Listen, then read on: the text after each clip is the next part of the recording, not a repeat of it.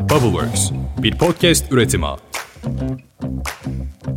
Günaydın. Bugün 3 Mart 2023. Ben Özlem Gürses. Bubbleworks Media ve Pushholder'la beraber hazırladığımız 5 dakikada dünya gündemine hepiniz hoş geldiniz. Ankara'dan sesleniyorum size. Dün gece tarihi bir toplantıda 6 genel başkan ortak bir aday için imza attı. Ama sonra başkent fena karıştı. İyi Parti'nin ışıkları sabaha kadar yandı. Haberler bende, anlatayım. Depremin 25. günündeyiz bugün ama Ankara depremi unutup bir anda siyasete daldı bile. Başkentte Saadet Partisi Genel Merkezi'nde kritik bir buluşma vardı dün. Millet İttifakı'nı oluşturan 6 siyasi partinin genel başkanları Temel Karamollaoğlu'nun ev sahipliğinde bir araya geldiler. Öğlen 2'de başlayan toplantı akşam saat 8.30 civarı bitti ve 6 genel başkanın altına imza koyduğu şu metin basınla paylaşıldı. Millet İttifakı'nı oluşturan siyasi partilerin genel başkanları olarak 28. dönem Türkiye Büyük Millet Meclisi ve 13. Cumhurbaşkanlığı seçimlerinde ortak Cumhurbaşkanı adayımız ve geçiş süreci yol haritası konusunda ortak bir anlayışa ulaşmış bulunuyoruz. Genel başkanların partilerinin yetkili kurullarını bilgilendirmeleri sonrası nihai açıklamayı 6 Mart 2023 tarihinde kamuoyuyla paylaşmak üzere Saadet Partisi'nin ev sahipliğinde tekrar bir araya geleceğiz. Kamuoyuna saygıyla duyuruyoruz.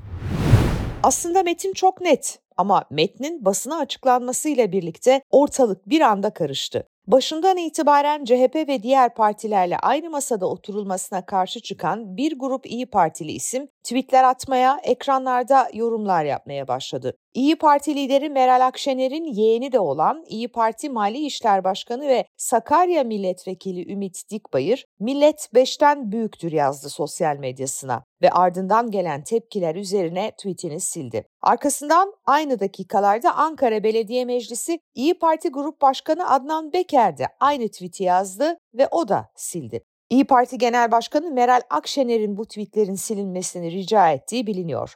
İyi Parti Kurucular Kurulu üyesi Yasin Öztürk. O da Twitter'da apoletlerini sök dedik sana yorumunu yaptı. Bu yorum halen olduğu yerde duruyor. İyi Parti Grup Başkan Vekili Erhan Usta ise Habertürk televizyonunda açıklamalarda bulundu. Usta, isimde anlaşma anlamına geldiğini düşünmüyorum bu metnin. Öyle bir şey olmuş olsaydı çok net bir şekilde isim konusunda anlaşıldı. 6 Mart'ta açıklanacak denilebilirdi ama öyle bir durum yok. Belki bir isim havuzu oluştu. Gelen isimlerin 6 Mart'a kadar nasıl değerlendirileceği konusunda bir ortak anlayışa ulaşılmış olmalı. Ben böyle anlıyorum dedi. Parti Genel Başkanı Meral Akşener altılı masa toplantısının hemen ardından genel merkeze geçerek saat 22.30'da milletvekilleri, divan başkanlığı üyeleri, baş danışmanları ve yetkili kurullarıyla bir araya geldi. Akşener genel merkez girişinde sloganlarla karşılandı. Milletin umudu Meral Akşener! Milletin umudu Meral Akşener! Milletin umudu Meral Akşener! Akşener'in kurmaylarıyla yaptığı görüşmenin ardından Ankara'da toplanma kararı çıktı. İyi Parti lideri bugün saat 14'te Genel İdare Kurulu üyeleri 17'de de il başkanlarıyla görüşecek. Şimdi soru şu, pazartesi İyi Parti hala masada olacak mı? Yoksa son derece gergin ve sıcak geçen bir Ankara gecesinin ardından Akşener parti kurullarının verdiği kararla masadan mı kalkacak? Bu sorunun yanıtını 80 saat sonra öğrenmiş olacağız. CHP lideri Kemal Kılıçdaroğlu ise CHP Genel Merkezi'nde MKYK üyeleriyle kısa bir görüşme yapıp evine geçti. Kemal Kılıçdaroğlu son derece sakindi. Kendisini tebrik etmek isteyen vekillere pazartesiyi bekleyelim dedi ve genel merkezden ayrıldı. CHP lideri Kemal Kılıçdaroğlu bugün de Sol Parti Başkanlar Kurulu üyesi Önder İşleyen ve Türkiye İşçi Partisi Genel Başkanı Erkan Baş'la görüşecek. Bu arada hatırlatalım Sol Parti'nin Kadıköy'de hükümet istifa sloganıyla düzenlediği eyleme polis müdahale etmiş, gözaltılar yaşanmıştı. Dün itibariyle gözaltına alınan 77 kişi serbest bırakıldı.